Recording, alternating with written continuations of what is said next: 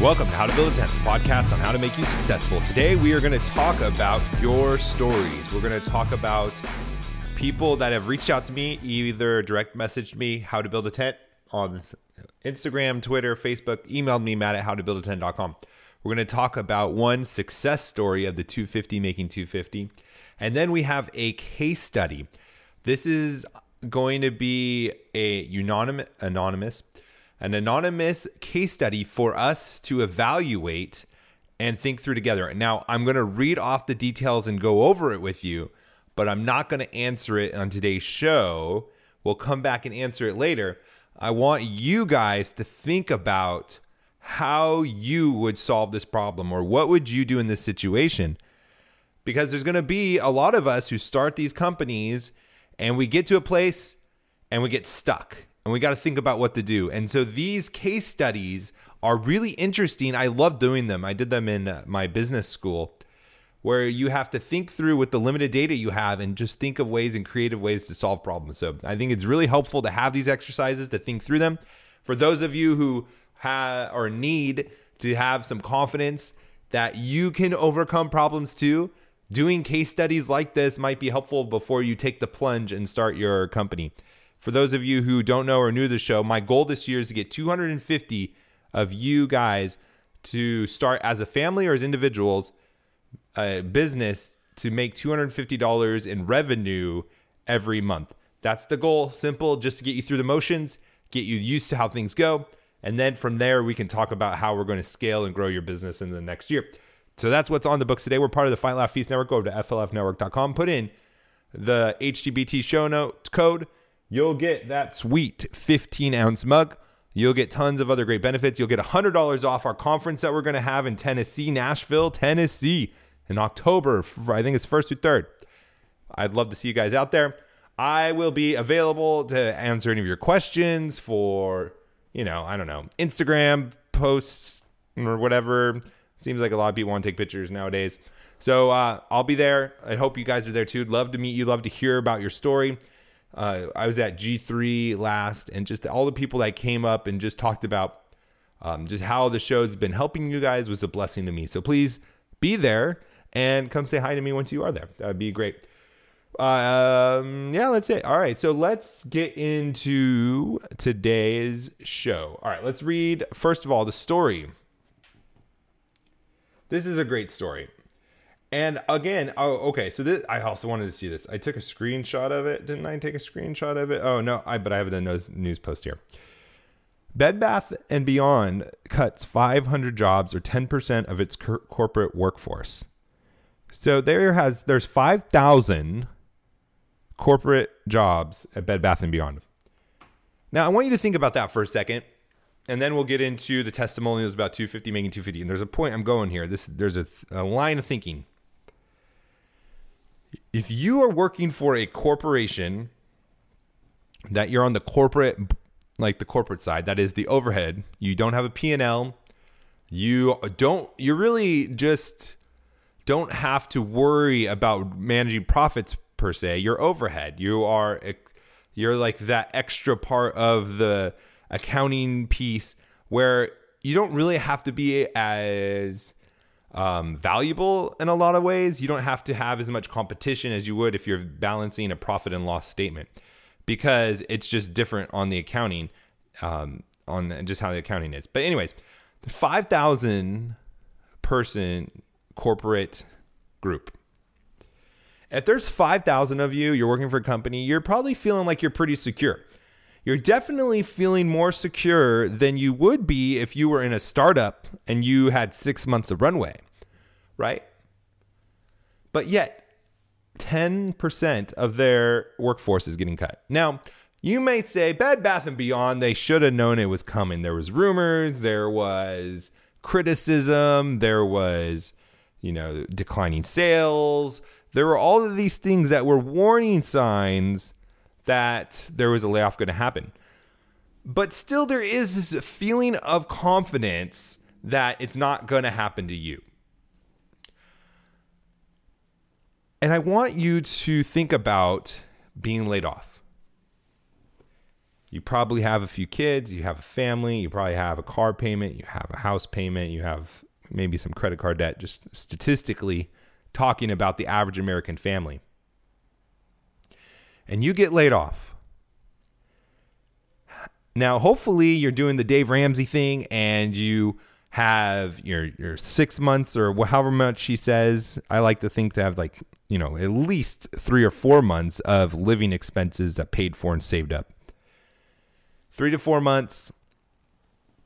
And let's just say you only have this job as an income. You don't have a side hustle. You haven't started at 250 making 250. You're not making any money on the side. How nervous do you feel? Now, I want you to think same situation, work for Bed Bath and Beyond, you get laid off, but you started a side hustle. And you got to the 250 mark. Maybe you did even a little better. And you got to the 500 mark. $500 in revenue. Do you feel a little better? Now, $500 isn't a lot, but combined with your runway, it's going to stretch things out a little more. You have something on the side. You can maybe spend some more time while you're looking for a job making more money from the side hustle. At least you have this channel, at least you have this vehicle to bring money in for while you're looking for another job. And that is the power of diversifying your income. Diversification is not just for the stock market. Diversification is a principle that we should be applying in most of the areas of life. Not in our marriages, but in our income streams, in our dependencies, in our customers, our finances, our investments. We want to diversify because the less we require and rely on and depend on and use as our source of income, our subsistence, our provision, the less that piece, that percentages of one party, one organization, the more powerful you are, the more autonomous, I should say, you are from them. The, if you have one job, you have one stream of income, it's that one W 2 from that one company, they have they control you. They absolutely control you.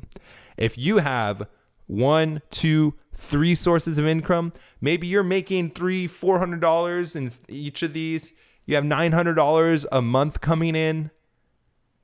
$900. Now, that's not a ton of money, but it's a decent amount where if you do lose your job, if you do get laid off, you have a sense of independence, that you have a life raft that can take you to where you need to go next. You are not beholden solely as much as somebody who has no other streams of income. There's a desperation that happens from people that don't have other sources of income but from their job. And that makes you a worse employee too. I don't even think employers should discourage employees from getting side hustles because it makes better employees as well. You become more bold, you get more experiences, you learn how to manage your time better, and you take more risks. And, and employee employers like it or not, you need to be able to have employees take risks that want to step out, want to try new things because that makes you have a better workforce, it makes a better company, it creates a better culture and all that stuff. So, I want you to have that all in mind. Just be thinking about what would it like to be laid off? Do I want to have no other streams of income or do I want to have some side streams of income so that I am not totally found, you know, up the river in trouble? So this is a testimony. I asked if I could share this. I if you don't want me to share it, I won't. And I will tell you I'm going to share it, or I will just make sure there's no way that they will understand, know it's you. So just be, you know, don't have that fear that you can't reach out to me because I might put you on blast. Not going to do it. Promise you. Not kind of organization I run here. All right, here. So I want to just read this through. I wanted to let you know I recently started a small one man construction business. This is a kind of a side hustle, and I'm full time at church already. I started this business for a few reasons. All right, so this is a person that works at church, but they started a one man construction side business. Totally counts.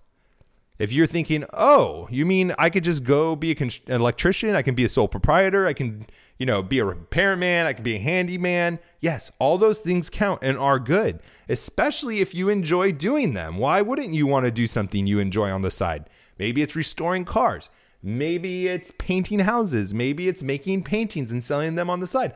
These are all easy businesses that you can start that could be rewarding, can give you money, can be joy joyful, can be enjoyable. I guess is a way you should say that. Um, all those things count. All right. So I started this business for a few reasons. All right, we got a few points here, and they're good. They're so good. This is what I want you guys to see. One, my wife and I are expecting our first child in June. Congratulations. You know who you are. We need all the money we can get. there is nothing more motivating than having children. Let me tell you. Am I right? For all those people, especially when you have four or five. Oh my goodness, I am not even there. I'm right. I'm one's in heaven. I have one that's almost here. One that's uh, you know a couple years old. And every time we have a kid, it makes me want to work an extra couple hours a day. I know that's not all good. You got to have balance priorities and things like that. But man, yes, you need money as kids. Number two, this helps me in my ministry. And listen to this this helps him in his ministry because it's not just applicable to ministry. It's what I've been saying about with employers wanting you to have a second job. You should want this because this is the effect. I can connect with others and experience what the average member goes through, and it helps me frame what my expectations I can lay on them. Oh, I'm sorry. I thought it was another one. That's number two. But I like that. That's a good one. That it helps you frame and see people and what you're asking them, of them to do. And it's like I talked about before in your leadership traits is never think that you are above anything that you're asking the people that are following you to do. Not that you have to do it all the time, but that you are in their place, that you can see what they are going through. You can know what you are asking and requiring of them. And number three, it helps me to be anti fragile, not being totally beholden to a paycheck from the church. If our church were to take an unexpected turn to the left, I'll be able to speak my convictions more freely, knowing my livelihood won't let uh, won't be on the chopping block. Huge shout out to CR Wiley to help me see this. All right, this is exactly what I'm talking about with the businesses. What I thought was the first, second point, it's really the third point. Is especially in ministry, this is a really good point, but it, it applies to your business and your corporate job as well is that it allows you to do what is right. It allows you to speak up and know the truth. If you think your boss is doing something different or doing something wrong, you think there's a better way to do it. Obviously, be respectful. Obviously, don't put them on blast in front of everybody unless the circumstances warrant it. But it will give you the boldness to do that. And a lot of times people are scared to contradict their boss because they don't want them to get mad at them. They maybe have a bad boss. They don't have an approachable boss. They don't have one of those good leaders that listen to our leadership uh, episode a couple shows ago.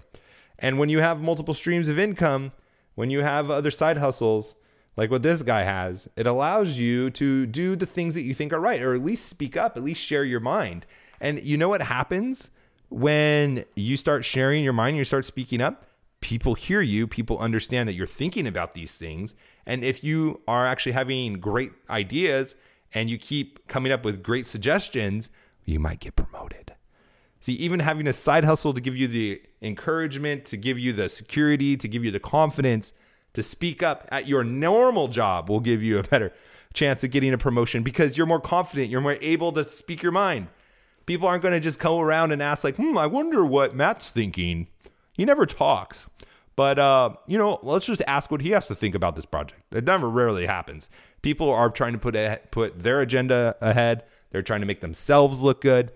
And so you need to get out there and you can't just expect everyone to come to you and ask you for, you know, how you think it should be. Number 4. Lastly, construction is a blast to me. When I show up on the job site, I'm almost not even at work. That is beautiful.